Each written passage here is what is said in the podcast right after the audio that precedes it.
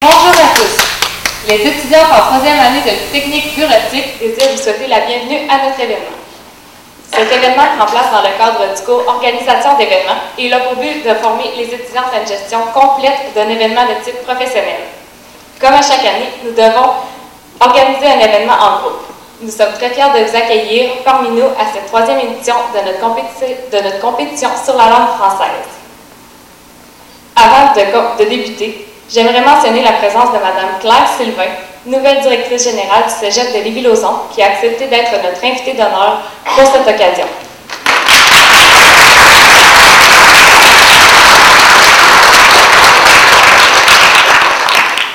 S'il vous plaît, avant de commencer notre événement, j'aimerais vous dire de fermer tous vos cellulaires ou autres gadgets électroniques qui pourraient sonner ou faire du bruit durant notre présentation.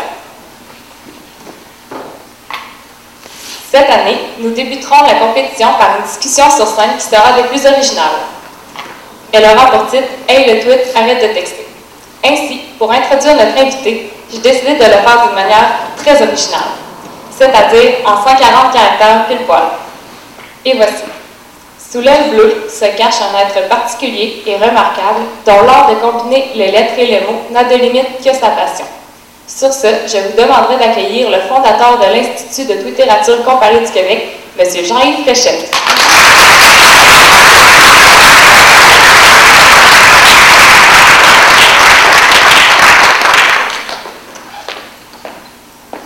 Merci.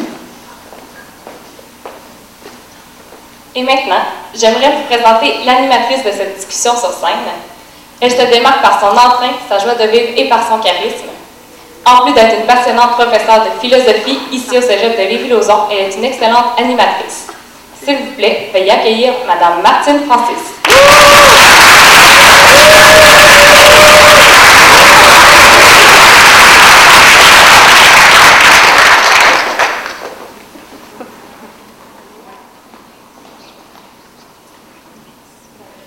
Monsieur Fréchette. Bonjour. Bonjour, bienvenue au Collège Lévis-Lauzon. C'est vraiment un plaisir. Bonjour tout le monde. Alors, c'est un honneur encore une fois d'avoir été choisi pour animer euh, un événement comme celui-là. Euh, avant de commencer, je vais prendre le temps de présenter euh, ce personnage, on peut dire ça comme ça, c'est un personnage. Alors, Jean-Yves Fréchette, ancien professeur de littérature à Garneau. Vous avez accompli beaucoup de, de projets avec vos élèves. Vous avez aussi accompli des projets de, de littérature avant le temps, je dirais. On va en avoir un extrait tout à l'heure. Vous allez nous présenter ça. Vous êtes aussi, on vient de le dire, le co-président de la littérature comparée. Pour ceux et celles qui ne le savent pas, M. Fréchette, c'est aussi le père de Biz, un des chanteurs de Loco Locas. Oui, oui, oui. Et vous allez voir que j'ai fait mes devoirs. Vous vous en tirez aussi facilement. Vous savez, j'ai fouillé un peu et j'ai trouvé un de vos tweets. Je vais trouver le nom. Ah! Je vous demande d'être très attentif. Tweet de Pierre-Paul Plot. C'est l'avatar de M. Fréchette sur Twitter. Pierre-Paul Plot, en partant, je vous ferai remarquer que ça fait PPP. Monsieur Charret, vous aimerez, vous? Oui, mais euh, moi, je fais ça pour le partenariat euh, pédagogique public. Il est fort, il est fort. Il patine dans les coins. Mais attendez, voici, voici le Twitter en question. Je cite. Il ne faut pas mettre sur un même plan les vrais culs et les faux cons. Quand un ministre niaise à la TV, est-ce un faux cul ou un vrai con? Après ça, on s'étonne que son fils Bise chante Libérez-nous des libéraux. On peut faire un lien si on veut. Avant de vous laisser la parole euh, à, monsieur, à monsieur Fréchette, parce que c'est le but de l'activité d'aujourd'hui, euh, Twitter, est-ce un danger pour notre langue? Au contraire, est-ce que c'est une contrainte créative? Monsieur Fréchette va aborder ces thèmes-là, entre autres. mais surtout, dites-nous qu'est-ce que Twitter et qu'est-ce que vous faites aujourd'hui avec ce qu'on appelle Twitter? Ah, mon Dieu. Non, Martine, ça va être... Non, Martine. C'est assez intéressant de voir que euh, il y, a, des gens qui reçoivent des innovations technologiques euh, et qui se font rentrer dedans par ces innovations technologiques-là et qui ne développent pas de réflexe de survie par rapport à toute la technologie qui, nous entoure. Alors, on devient des consommateurs de technologie. Quand on décide d'avoir un regard plus critique sur ces choses-là, on se dit, euh, je vais essayer d'utiliser euh, un média, quel qu'il soit, pour euh, carrément faire autre chose que ce pourquoi il a été prévu. Alors, vous savez que Twitter, au départ, c'était un, programme qui permettait aux chauffeurs de taxi de la région de San Francisco de se signaler, de signaler leur position euh, auprès du central et dire, ben voilà, je suis au coin de telle rue, telle rue. C'était un système rudimentaire de communication qui euh, envoyait de tout petits messages et qui permettait à ces gens-là, finalement, de, dire, ben voilà, je suis là, si jamais il m'arrive quelque chose. Euh, Alors, il y a quelqu'un qui a dit qu'on pourrait se servir de ce système-là pour faire autre chose. On pourrait envoyer de tout petits messages pour dire quoi?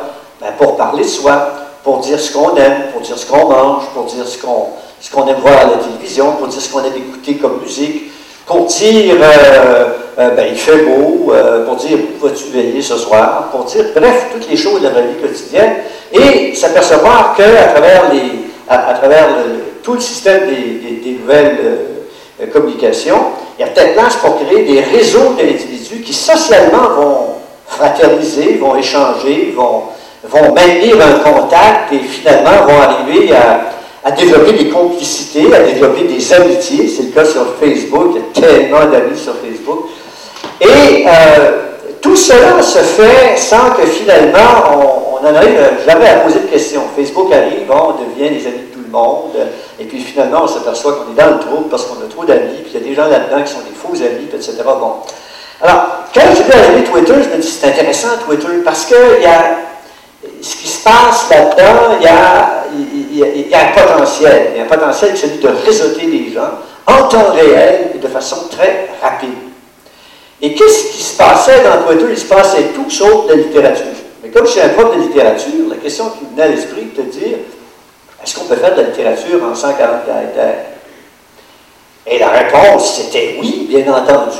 De tout temps, les gens ont fait de la littérature en 140 caractères, mais ils ne faisaient pas dans Twitter. Ils écrivaient quoi? Ils écrivaient des aphorismes, ils écrivaient des maximes, ils écrivaient des, euh, des proverbes. Des devises de pays. Ils écrivaient des devises.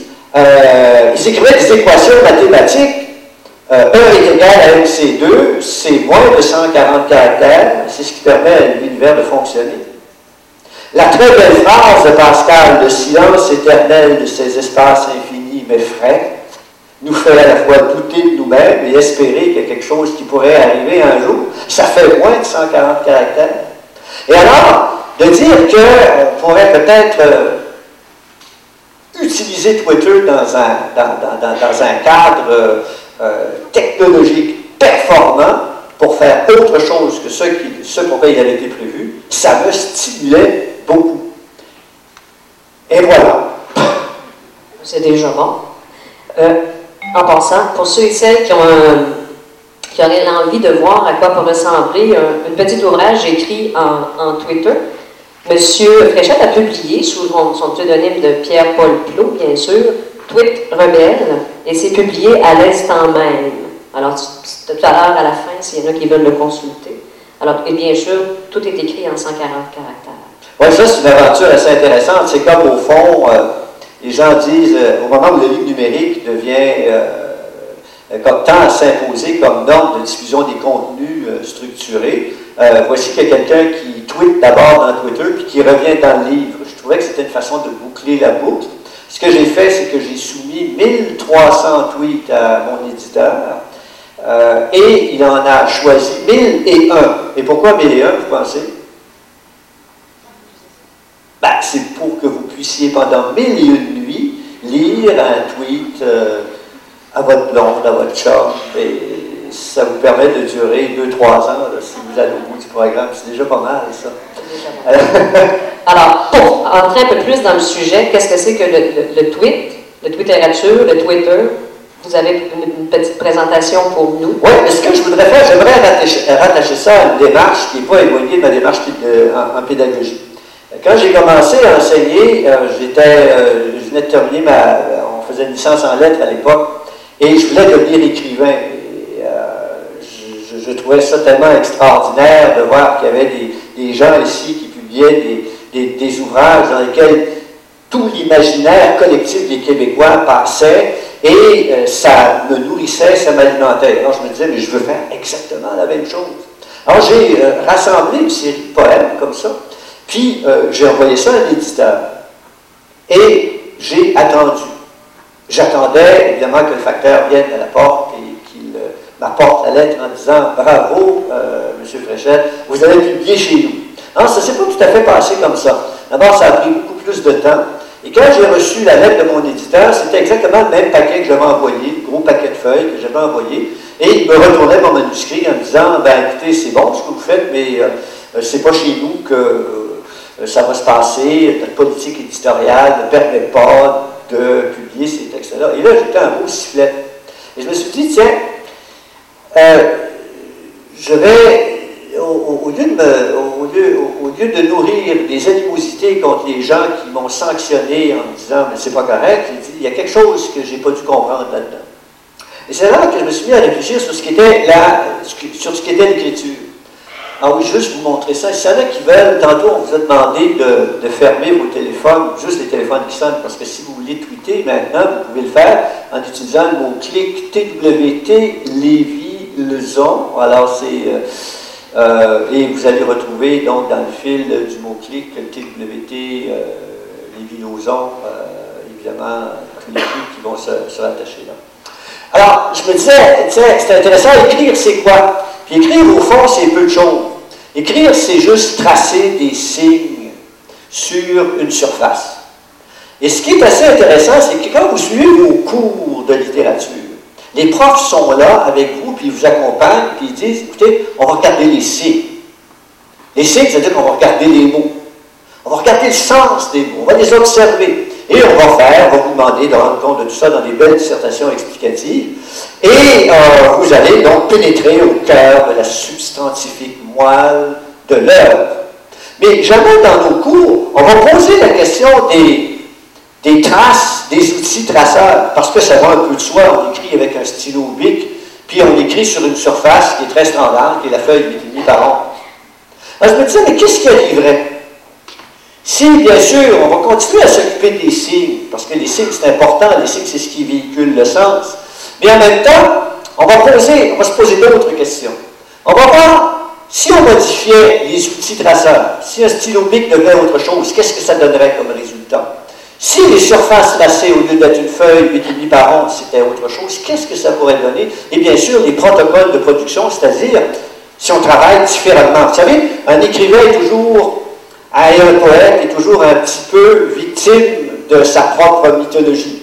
Un poète écrit, citons, dans un grenier euh, tout à fait sordide, euh, sous les mansardes.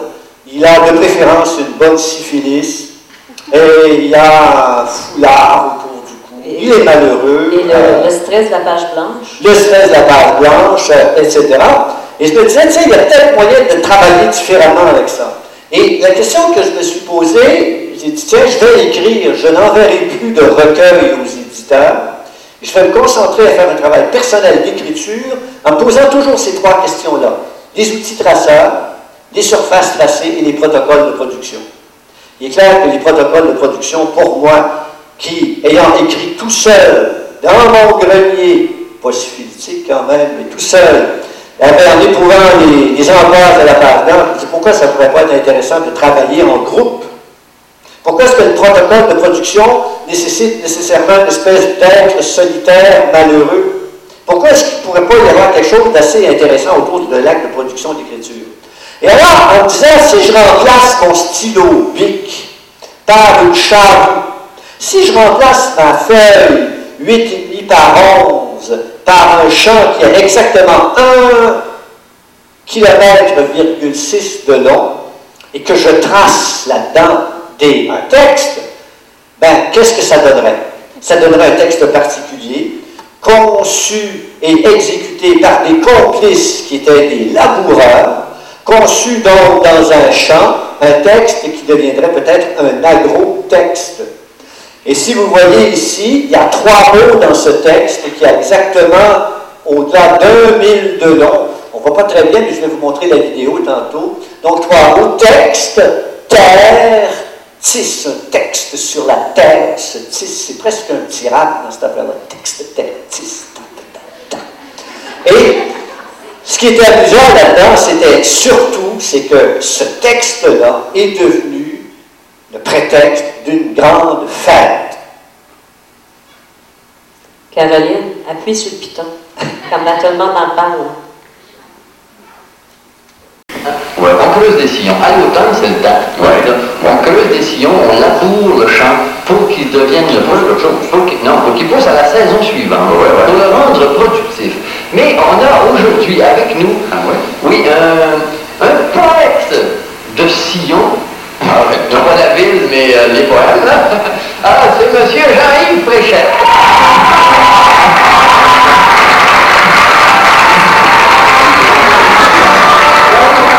Bienvenue un monde. Une question, essaie de m'expliquer ça avec des grands mots. Non, mais je sais, mais les poètes, ou en micro-sillon, c'est pas ça.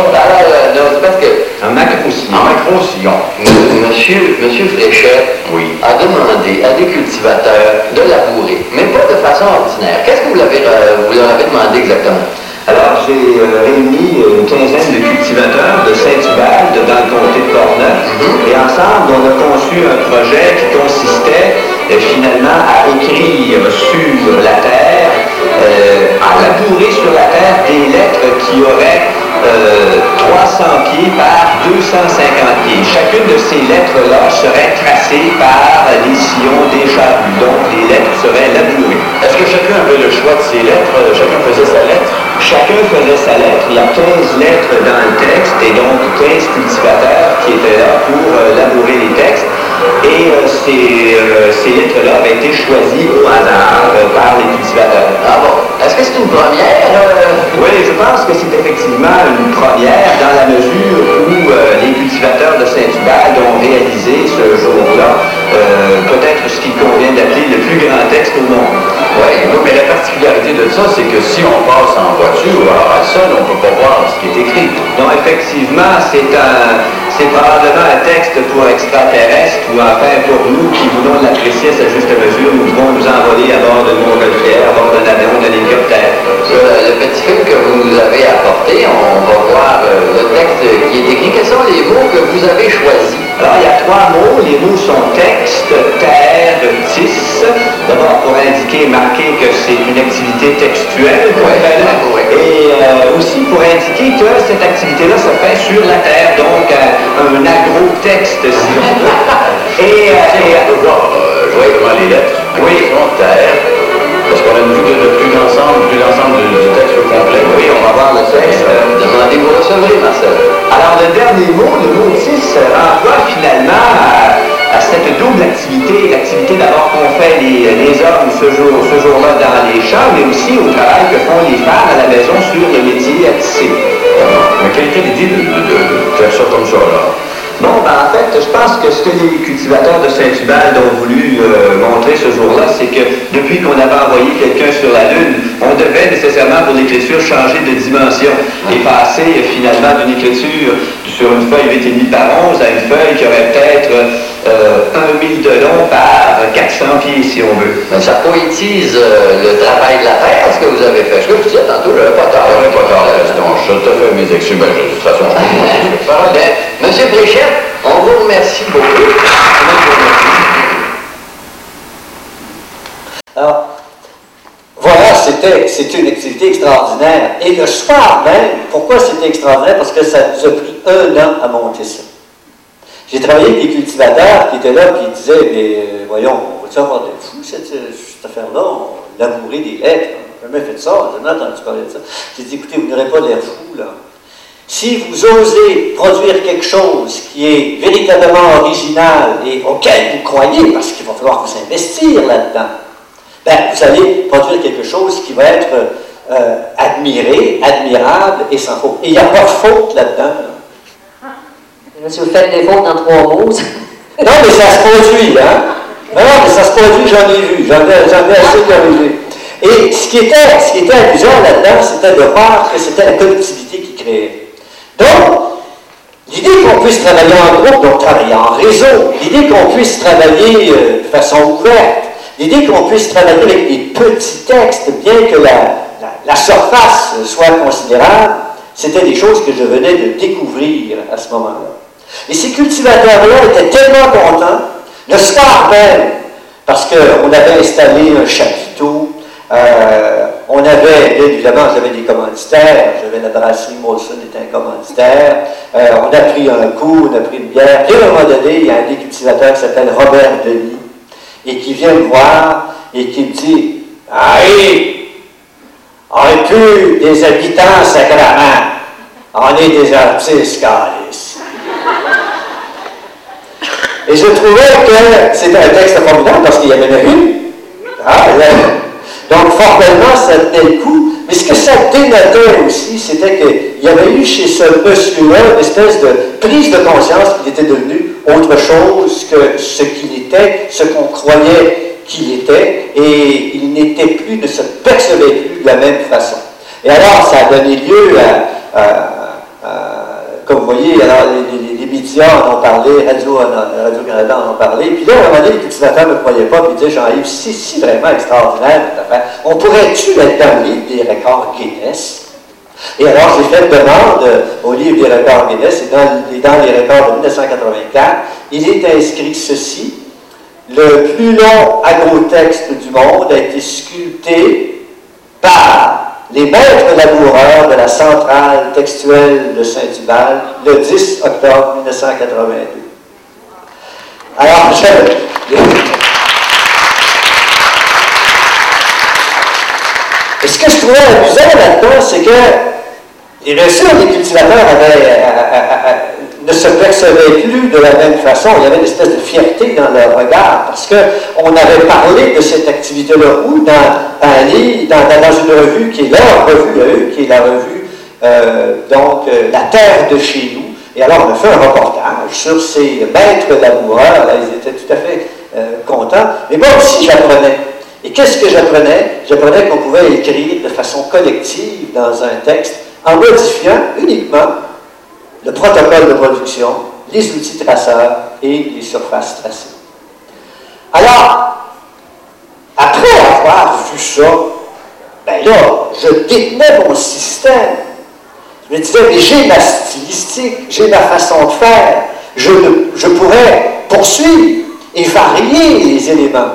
Alors, quand, il, à un moment donné, j'ai eu cette espèce de fantasme de déployer dans le paysage une banque de textes de plus de 160 km de long de Jackman à Lévis, c'est devenu un projet qui s'est appelé l'itinéraire du texte.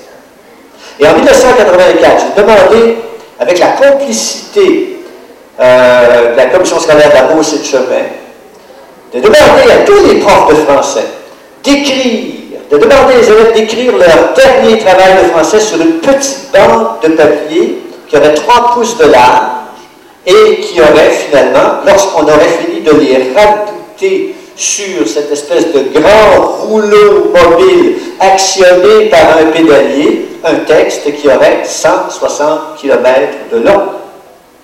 Et on l'a déroulé. Et c'est devenu pendant une semaine de, temps qui était au mois de juin, c'était la dernière semaine de cours, les élèves sortaient de l'école, et venaient voir leur texte qui se déposait le long de la route 173. Les parents étaient là. Les mères nous recevaient dans les villages pour signer le livre d'or. Il y avait des pique-niques qui s'organisaient autour euh, du texte. Et je voyais ces enfants-là qui disaient Hey, c'est le fun d'écrire. Et je me disais Mais pourquoi c'est jamais comme ça à l'école quand on écrit? Pourquoi est-ce que j'ai toujours cette espèce de retenue? Non, non, pas encore un poème. Non, non, la poésie, là, c'est poche.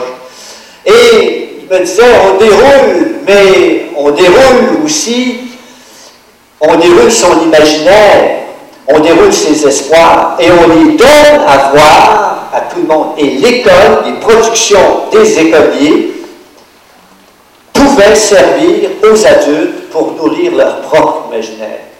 Il est arrivé un truc fantastique. On était en quelque part, je ne sais pas, au bord de Saint-Joseph ou Sainte-Marie, je ne sais plus trop où. À un moment donné, on était en, campagne euh, et on déroulait notre texte.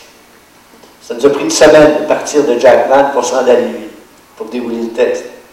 Et il y a une madame qui sort, qui voit ça. Qu'est-ce que vous faites là? Ben, on déroule du texte. Ah ouais? Et là, elle ramasse le papier, elle regarde ça. Elle dit Ah, c'est ma fille qui a écrit ça. Et cette maman-là a pu lire le texte de sa fille, qu'elle n'aurait peut-être pas lu, c'était sa dernière composition française d'année, grâce à cette activité qui s'est appelée l'itinéraire du texte. Et là, je commençais à trouver que j'avais pas mal d'outils dans les mains pour faire quelque chose d'intéressant comme école. Et là, j'ai eu un projet de fou. Je me dis là, depuis le temps que je chiale contre le cégep, je vais arrêter de chialer je vais faire mon cégep idéal.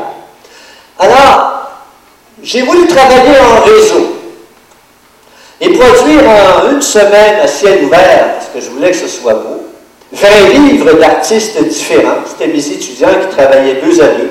L'un qui faisait le texte, puis l'autre qui illustrait, avec des mots venus d'autant de pays. 20 livres avec des mots qui viennent de 20 pays. C'est pas l'Internet, là, mais c'est quasiment ça. L'esprit est là. Et là, je me dis, on va faire quelque chose de beau. On va s'appeler, on va avoir du plaisir. Ça va s'appeler le party textuel. Là, tout le monde, évidemment, s'enfargeait sur le T, puis il remplaçait le T par un S, puis il disait Hé, qu'est-ce que vous faites là Non, non, attention, tout le monde est majeur et vacciné. Hein? Et on a décidé de s'installer dehors, dans un bon cégep, quoi. Et on avait finalement 24 Macintosh qui étaient là, c'est des vieux modèles, là. Mais c'est, on avait deux imprimantes au laser. Et le chantier textuel était ouvert jour et nuit. Les profs étaient disponibles 24 heures par jour. Et à la tombée du jour, il y avait ce soleil couchant. Il y avait des gens qui travaillaient la nuit jusqu'à très tard. Et au petit jour, il y avait encore des gens qui étaient là et qui travaillaient encore en train d'écrire des textes. Et alors, on en a profité pour inventer toutes sortes de trucs. Cette boîte de savon est devenue plus tard un tapis de souris. On a travaillé, par exemple, sur des organisations ergonomiques de tables qui pouvaient permettre de supporter les claviers pour être à l'aise. Bon oiseau, ça fait effectivement un beau bureau de travail. Et, et comme il fallait euh, aussi faire attention à notre dos, on n'a pas décidé sur le confort des installations. Ça, c'est bien. En fait, ce que vous faites, ce que je trouve intéressant, c'est, que vous osez, vous avez osé éclater ce qu'on appellerait les murs d'une école. Et vous avez ramené la dimension du jeu, la dimension du plaisir dans l'acte d'apprendre et d'enseigner. Ce que vous dites, Martine, c'est, je trouve que vous mettez le doigt sur le bobo, parce que la solution, c'est le plaisir. Le bobo, c'est interdire le plaisir. Et en 35 ans, j'ai vu toutes sortes de programmes, puis plans cadres, puis de toutes sortes d'affaires. J'ai jamais vu le mot plaisir une seule fois là-dedans. Puis on sait très bien que une façon d'apprendre, c'est de mettre à profit euh, ses propres ressources qui produisent une satisfaction immédiate parce qu'on va grandir. On va grandir sur le plan intellectuel et on va être en mesure de développer à partir de ça des outils qui vont nous permettre de développer des complicités avec des personnes qui auront les mêmes passions. Alors c'est un peu ça qui est arrivé là. Et les passions se sont exprimées. Voilà un petit couple qui est en train de se former. Ils sont mariés, ils ont eu des enfants, etc. Mais vous voyez, le texte, ça sert à quelque chose. Et euh, ce qui était amusant, et ce que mes étudiants ne comprenaient pas, c'est qu'encore là, à tous les jours, il y avait un autre cultivateur qui était là, puis qui venait faire son petit bout de l'amour. Et puis qui, euh, à un moment donné, venait tous les jours à la même heure, après le train, il était là vers 8h15, 8h30. Puis il faisait un petit bout. Les étudiants disaient, c'est quoi qu'il fait là? Bon, Je ne sais pas. Et à la septième journée, au moment où on a eu le lancement donc des œuvres du parti textuel, les étudiants se sont aperçus qu'ils travaillaient à l'intérieur d'une surface de travail qui est un petit clin d'œil à notre commanditaire Apple. Et ce qui était amusant là-dedans, c'est que tout était merveilleux. Euh, on avait, euh, mes étudiants, il y avait des de logistique, on avait nos toilettes bleues, nos pommes vertes, nos tentes, nos caches-soleil. On, avait de la nourriture qui était superbe, qui était faite par les cuisiniers de la cantine de l'aréna de Saint-Hubert. On avait, bon, il y avait, quelque chose d'intéressant. Et un petit peu comme les, euh, euh, vous, les élèves en bureautique qui montez un, projet aujourd'hui, vous me faites venir, c'est un petit peu le même esprit, c'était une approche par projet. Et quand on voit des gens autant décrier ces approches par projet aujourd'hui, un projet c'est mauvais quand il est mal monté. Quand il est bien mené, et ça prend du temps à préparer un projet, les, enfin, tous les devis, études préliminaires, etc., etc., c'est ça qui prend du temps. C'est là que se joue la formation. Quand on réalise le projet, c'est le plaisir qui reste. C'est le fait de le savoir. Alors, mes étudiants étaient là et ils disaient Waouh, vraiment, on a fait quelque chose d'intéressant. Et là, j'ai compris quelque chose. J'ai compris que comme prof, je n'étais pas assez exigeant. Vous rendez-vous compte, comme prof de français, ce que je fais, moi? Je demande à mes étudiants de faire trois courts petites dissertations explicatives de 800 mots. Mais là, c'est trop long. Dans une semaine, ils avaient fait chacun un livre qui avait 100 pages. Puis là, vous êtes au cégep pendant une session. Votre vous demande trois dissertations explicatives de 800 mots. Vous les comptez. OK? Puis vous ne dépassez pas de 50 mots parce que ça va être trop d'ouvrage pour vous. Vous allez être épuisé. Puis à un moment donné, vous vous dites Oh, je suis fatigué. Pourquoi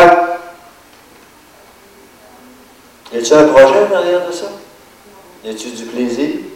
Y a-t-il une façon de. Et c'est ça que les profs doivent faire quand ça va bien. Donc, je n'ai pas toujours fait ça. J'ai fait ça une fois dans ma vie. Mais je sais que ça se peut. Il suffirait qu'il y ait un prof de français ici, ou un prof de n'importe quelle matière, qui à chaque année décide d'avoir un bon projet pour virer le cégep à l'envers pendant des années. Et je vous le souhaite. Alors, revenons au signe quand même, c'est-à-dire aux mots. Parce qu'on écrit, là. Là, on parle de toutes sortes de domaines, de tracteurs, de ci, de ça, mais il faut parler des mots aussi. Parce que les mots, c'est pas rien. Un mot, c'est, nous disent les linguistes, deux choses. C'est un signifiant et un signifié. Un signifiant, c'est un son, c'est ce qui est visé. Et puis, c'est un son avec un sens. Quand je parle, chacun des mots que je dis, je prononce des sons, et ce son-là existe comme mot parce qu'il a un sens. Et c'est ce qui fait qu'on communique avec nous. C'est qu'on a codé entre nous que le son étagère. Ces sons-là, étagère, ça veut dire une petite tablette plate qui était au-dessus d'une autre, et qui pouvait recevoir des bibelots, des livres, etc. Et tout le monde est d'accord. La communauté linguistique est d'accord. C'est la raison pour laquelle on parle la même langue, c'est qu'on partage entre nous une convention qui est celle d'avoir établi une complicité entre le son et le sens. Mais des mots, c'est aussi un rythme, c'est des sonorités, et c'est un thème. il y a des gens qui vont dire, ah oui, on peut travailler au niveau du sens, on peut travailler au niveau du son. Et lorsqu'on travaille au niveau du son, on joue avec les rythmes, on joue avec les sonorités, on joue avec les timbres. Et c'est là que ça devient des choses extrêmement intéressantes parce qu'on va creuser notre, comment dire, notre, notre connaissance du matériau le mot, c'est le matériau de l'écrivain. Alors il se dit, mais qu'est-ce que j'ai? Est-ce que je travaille au niveau des voyelles ou au niveau des consonnes? Est-ce que je travaille au niveau du son? Et là, selon la décision qu'il prend, ben, il va produire un texte avec tel type de caractéristiques. Les écrivains qui travaillent avec les voyelles vont mettre l'accent sur la mélodie. Tout est affaire de décor. changer de lit, changer de corps. À quoi bon, puisque c'est encore moi qui moi-même me trahis, moi qui me traîne et m'éparpille, et mon ombre se déshabille dans les bras semblables des filles où j'ai cru trouver un paix. Cœur léger, cœur changeant, cœur lourd, le temps de rêver est bien court. Que faut-il faire de mes jours? Que faut-il faire de mes nuits? Je n'avais amour ni demeure, ni part où je vis ou meurs, je passais, comme la rumeur. Je m'endormais comme le bruit. Ah, ça chante, ça bouge, ça module. Et toute la poésie, j'allais dire classique française, est modelée sur la voyelle qui porte la mélodie. Le texte que je viens de vous réciter est un texte de Louis Aragon. Pensez pas que je peux faire des beaux textes comme ça. Et voici que soudain, dans l'histoire, il arrive quelque chose de fantastique. Il y a des gens qui disent, mais pourquoi on a mis toujours l'accent sur les voyelles? Si on mettait l'accent sur les consonnes, tac, tac, tac, tac, tac, tac, tac, non, non, non, non, tac, tac, tac, tac, tac, tac, tac, je fais juste des, je fais juste des consonnes. Et là, on invente le beatbox. Et on invente une nouvelle sensibilité dans la langue. Ça fait pas longtemps, ça fait 20 ans. Toute la, comment dire, tout ce qui est du côté du rap, par exemple, ou du spoken word, ou encore tout ce qui est du côté de ces manifestations, j'allais dire politiques, que vos parents ne sont pas capables d'écouter mais qui viennent réinventer carrément toute l'esthétique de la langue poétique, appartiennent à une sensibilité qui est la vôtre. La sensibilité des voyelles, c'est celle des vieux poètes qui écrivaient des sonnets et qui produisaient des chansons. Les rappeurs sont au niveau des consonnes. Le rap est percussif parce qu'il est basé sur les consonnes. Les voyelles et les chansons et les poèmes traditionnels sont mélodiques parce que basés sur les voyelles. Alors, un mot, c'est lettres et ce sens. Et les lettres, on sait que, puis c'est comme ça, quand on commence à apprendre notre langue, on apprend les sons. On va à l'école pour apprendre quoi? Pour apprendre l'équivalent visuel du son. Et entrer en première année, c'est déplacer la sensibilité des individus qui exclusivement étaient centrés dans l'oreille du côté de l'œil. Et voici un quoi? Un, perroquet qui est dessiné avec des mots. Selon qu'on dispose les lettres d'une autre façon, on peut recréer d'autres objets. Il y a des poètes qui sont spécialisés là-dedans. Guillaume Apollinaire faisait ce qu'il appelait des calligraphes. Et alors, il, il mettait un supplément de sens. La lettre devenait une lettre totale. Elle ne signifiait pas uniquement parce qu'elle avait un son, elle signifiait aussi parce qu'elle était visible. Et là, on se rend compte que ces démarches-là sont extrêmement intéressantes et qu'elles nous amènent assez loin. Alors, si on peut ajouter des choses dans les mots, il y a des écrivains qui vont aller très loin. Jorge Luis Borges, qui est un écrivain argentin, espagnol finalement, Imagine dans une de ces nouvelles la présence d'un, l'existence d'un peuple qui avait, dit-il, âpre langue. Pourquoi? Parce qu'elle était dénuée de voyelles. Et il dit ceci. Chaque mot monosyllabique correspond à une idée générale qui se définit par le contexte et par la mimique. Contexte et mimique.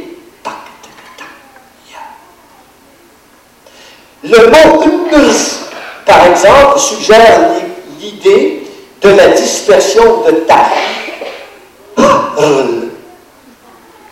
Par contre, indique ce qui est serré dense. Je vais faire une expérience avec vous. Je vais vous distribuer des mots de trois lettres qui euh, des mots de trois lettres qui ne comportent ou comportent très peu de voyelles. Et j'aimerais, j'ai 14 mots ici. J'aimerais donc que 14 personnes viennent sur scène et je vais vous distribuer euh, ces mots-là. Et on va voir les implications d'une langue avec des mots de trois lettres. Alors, où sont nos participants, nos 14 personnes? Hey, ça prend 14 personnes. On fait ça vite, vite, vite. Le temps passe. Allez vous rouler, vous montez, vous courez. Venez, venez. Vous déplacez. Vous pouvez passer là, ça, ça va aller bien. OK, 14 personnes. Alors, vous installez en ligne. OK, vous installez en ligne. Oui, ra- ramenez-vous un petit peu pour être sûr que tout le monde a de la place. OK? Puis je, je vais vous donner, je vais vous donner chacun un mot et vous, le regardez, ce mot-là, et vous ne le montrez pas tout de suite. Ah, Est-ce que j'ai 14 personnes? OK? En principe, on a 14 personnes. OK, alors vous, vous regardez ce mot, vous ne le montrez pas, vous allez le, vous allez le retourner tous en même temps, tantôt. OK? Et vous essayez, euh, évidemment, de trouver le mot, ne le montrez pas, vous essayez de trouver le mot caché qu'il y a euh, dans, euh, évidemment, le mot de trois lettres, euh, duquel se sont absentés beaucoup de voyelles. OK?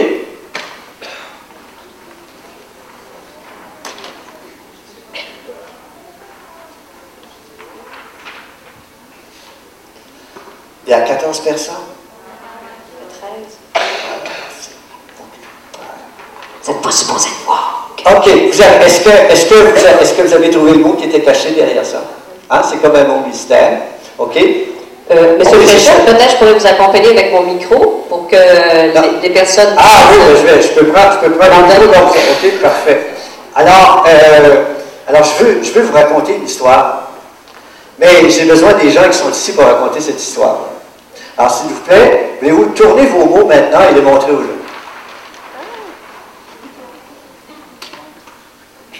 OK? Ah, écoutez, quand j'ai euh, reçu euh, le téléphone euh, de vos collègues qui m'ont invité à venir ici, j'étais saisi de panique. Et là, je me suis dit, hey, je sais vraiment pas que c'est que c'est m'en. Là, j'ai dit, écoute, je sais qu'il m'invite à un grand Événement. événement, puis j'aimerais ça que ça soit vraiment super. J'aimerais que ça devienne une fête, oui, quelque chose de vraiment capoté. Et là, euh, bien évidemment, je me demandais que c'est que j'allais faire pour cette espèce d'affaire-là. Mais à chaque fois, je me disais, par-dessus quoi que je fasse, il faut que ce soit, il faut que ce soit le fun. Je sais que tu te regardes, puis non, t'as l'air un peu folle avec ça, là. Non, t'as raison. Quoi que je fasse, les gens vont vraiment tolérer ce que je, vais- ce, ce- ce que je vais faire. Parce que pourquoi? On va travailler, hein? En équipe. Puis si ça ne marche pas, on va voir là. On va voir.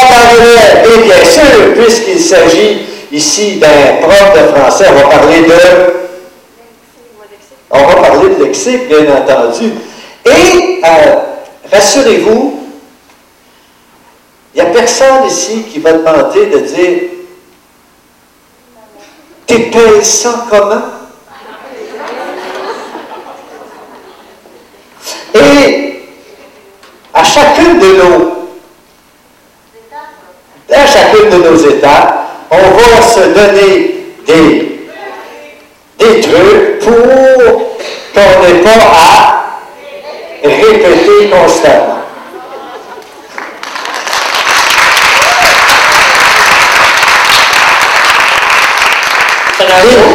Rendez-vous compte qu'ici on est en plein texto. Et qu'est-ce que le texto? Le texto est une langue qui abrège.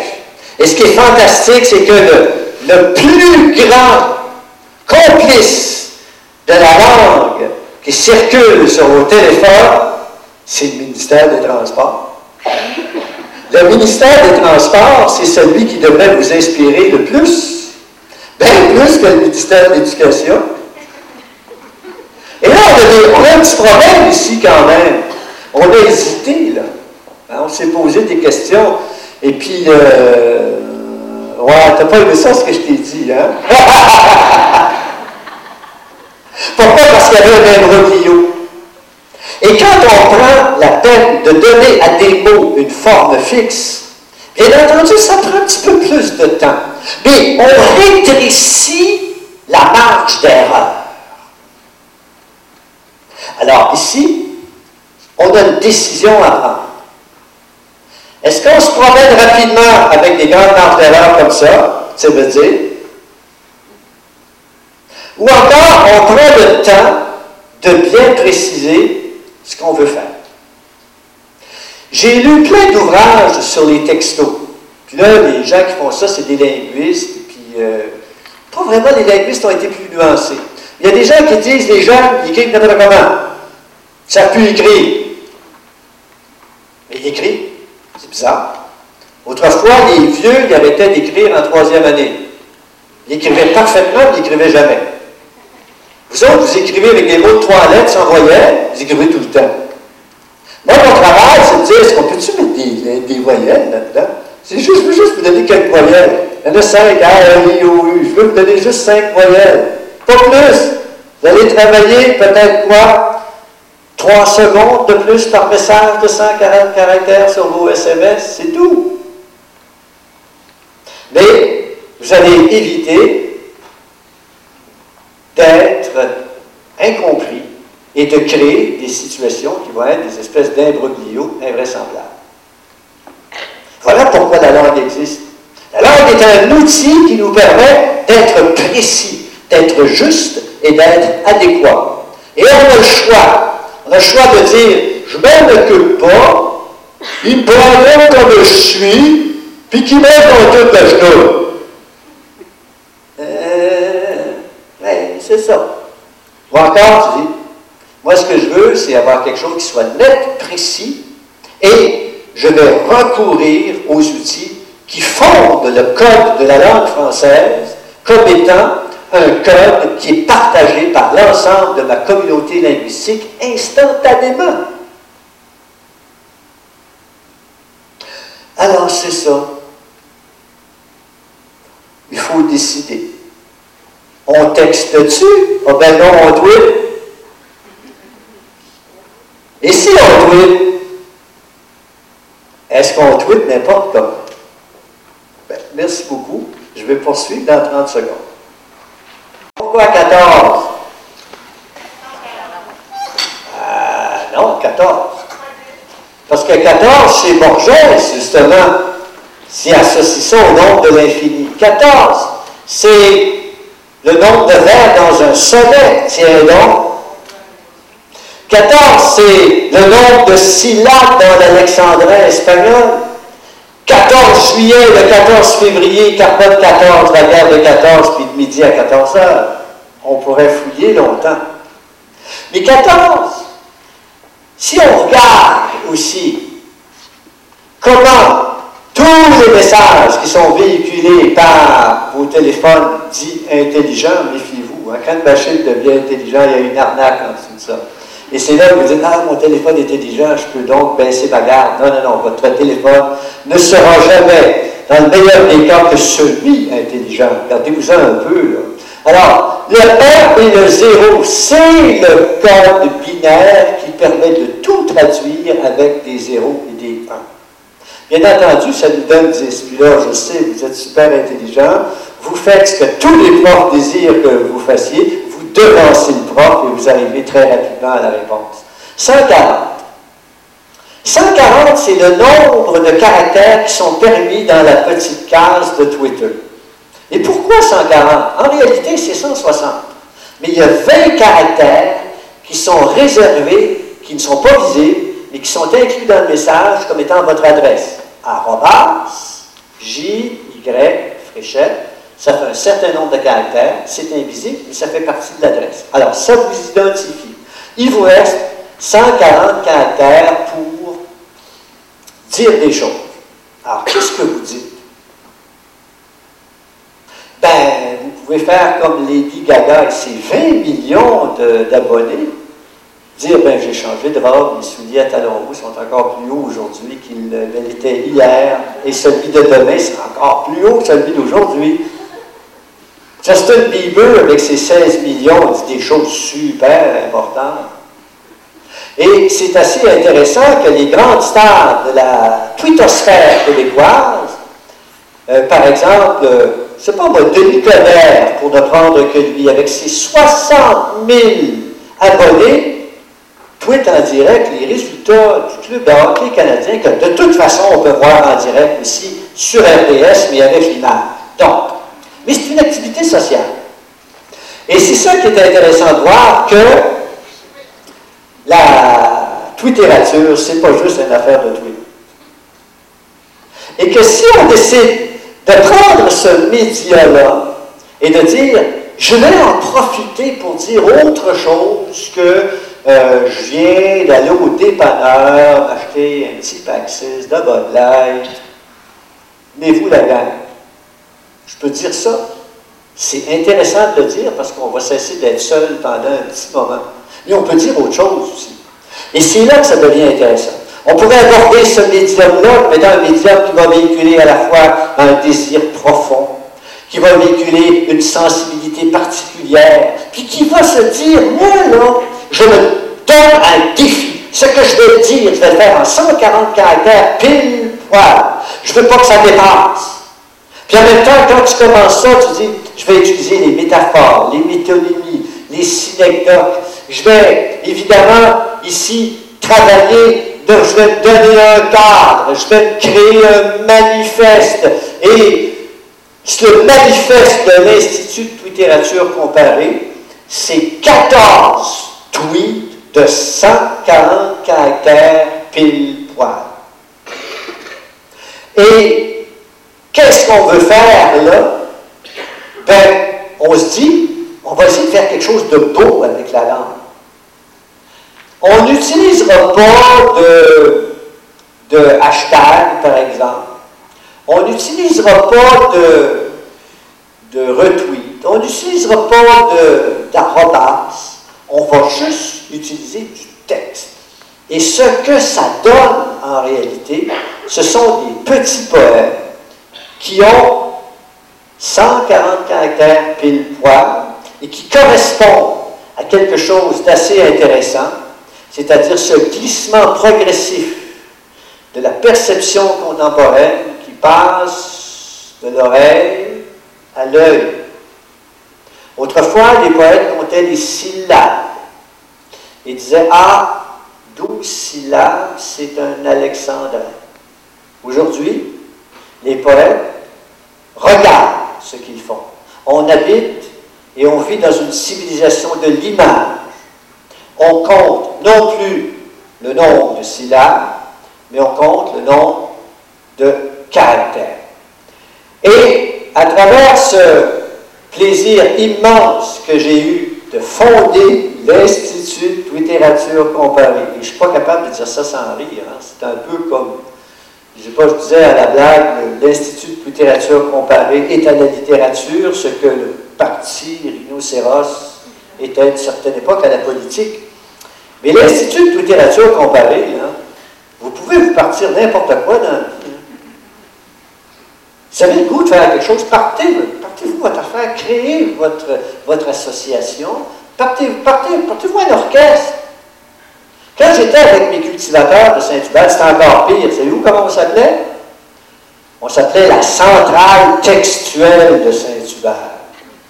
La centrale, c'est comme oh, c'est grand, oh, c'est important, la centrale. L'Institut de littérature. Oh, l'Institut, c'est formidable. Et ce dont on se rend compte ici, c'est une façon de réseauter des gens qui partagent les mêmes passions. Et les réseaux, les réseaux sociaux sont là, non pas pour se faire dépasser par la structure? Les réseaux sociaux sont là pour nous permettre de les habiter à notre façon. Et comme je suis un prof de littérature, que la littérature, c'est ce qui me nourrit, je regarde à Twitter, qui est un média social, la projection de ce qui se passe dans mon propre univers imaginaire. Et quand j'écris un tweet, je ne sais jamais ce que je vais dire. Je m'assois, je travaille avec mon dictionnaire des synonymes qui est en ligne, je cherche des mots, je calcule, je compte, je reviens, je m'arrête, je déplace un mot, j'en rajoute un autre, je relis, et finalement c'est plein de contresens. Je recommence. Il m'est arrivé de travailler deux heures et quart sur un tweet qui avait 140 caractères. Allez me dire, mais c'est complètement fou. Pourquoi mettre autant de temps dans les mots? L'autre jour, j'ai pris l'autobus à la gare de Sainte-Foy, j'allais à Montréal. Le voyage dure deux heures et quart. Ma voisine était une dame d'un certain âge. Et savez-vous ce qu'elle faisait? Elle travaillait à chercher des mots. Elle encerclait des lettres. Et elle travaillait, elle ratissait, elle répétait. Elle a passé deux heures et quart à trouver un mot. Je me dis que la littérature, qui normalement propose trois phrases, est un gain, à la fois dans la connaissance, dans le plaisir et dans l'invention de l'imaginaire des, individus. Et c'est ça que je partage avec tous les gens qui font de la littérature. Il y a des choses magnifiques qui se passent. Et là, depuis, j'allais dire, une année, on voit différents styles émerger, surgir. Il y a une fille qui s'appelle Irina Blue, c'est une Française. Et elle a fait une pièce de théâtre pour 28 personnages. Pourquoi 28 2 fois 14, 28 euh, Vous voyez? En 7 actes. Elle a tweeté chacune des répliques en 140 caractères. Et à la fin, elle a réuni ça dans son blog et c'est devenu une pièce de théâtre qui parle des désastres qui ont eu lieu dans l'année 2011, dont le fameux tsunami euh, donc, qui, qui, a été eu au Japon. J'ai un complice qui s'appelle 140. En 140 caractères, il raconte une histoire. Avec quoi? Avec une situation initiale, avec un événement perturbateur et avec une fin. Et parfois, il y a un ou deux personnages. 140 caractères. Il y a un monsieur qui s'appelle Sabatna. Lui, c'est un guerrier. Il s'installe à son clavier et il lance une ou deux métaphores provocantes. Il attend. Soudain, quelqu'un lui répond. Une autre métaphore. Et là s'engage une espèce de combat de tweets. Mais sur le plan littéraire, comme font les rapports, tiens donc d'ailleurs, mais avec une qualité exceptionnelle de la langue. Et toi, tu regardes ça et ça défile rapidement. Ça ne revient jamais. C'est un beau moment. Et c'est ça que Twitter nous permet de partager avec les twitterateurs qui sont habiles. Il y a des gens qui commencent leur tweet toujours de la même façon. J'ai vu, j'ai vu, j'ai vu, j'ai vu. Et Midnight Twister, c'est un Français, bien entendu, raconte toujours une espèce de fantasme qu'il aurait vu dans ses rêves. Tegrouille va faire un truc intéressant. Il va approcher les objets et aiguiser son regard. Machin à écrire, qui est quoi? Qui est un twitterateur de Montréal, va faire des petites phrases qui sont des petits bijoux, mais qui se perdent dans le fil du temps. Alors, quand l'Institut de Twitterature, dont je suis le président, le cofondateur, se dit, je vais faire partager cette passion-là sur mon blog, ben, j'invite les gens à circuler et à cueillir des fruits qui, autrement tombant de l'arbre, pourraient pourrir au sol si personne ne les ramasse pour ne les croquer. C'est le mythe d'Adam et Ève, mais à l'envers. Je vous remercie beaucoup.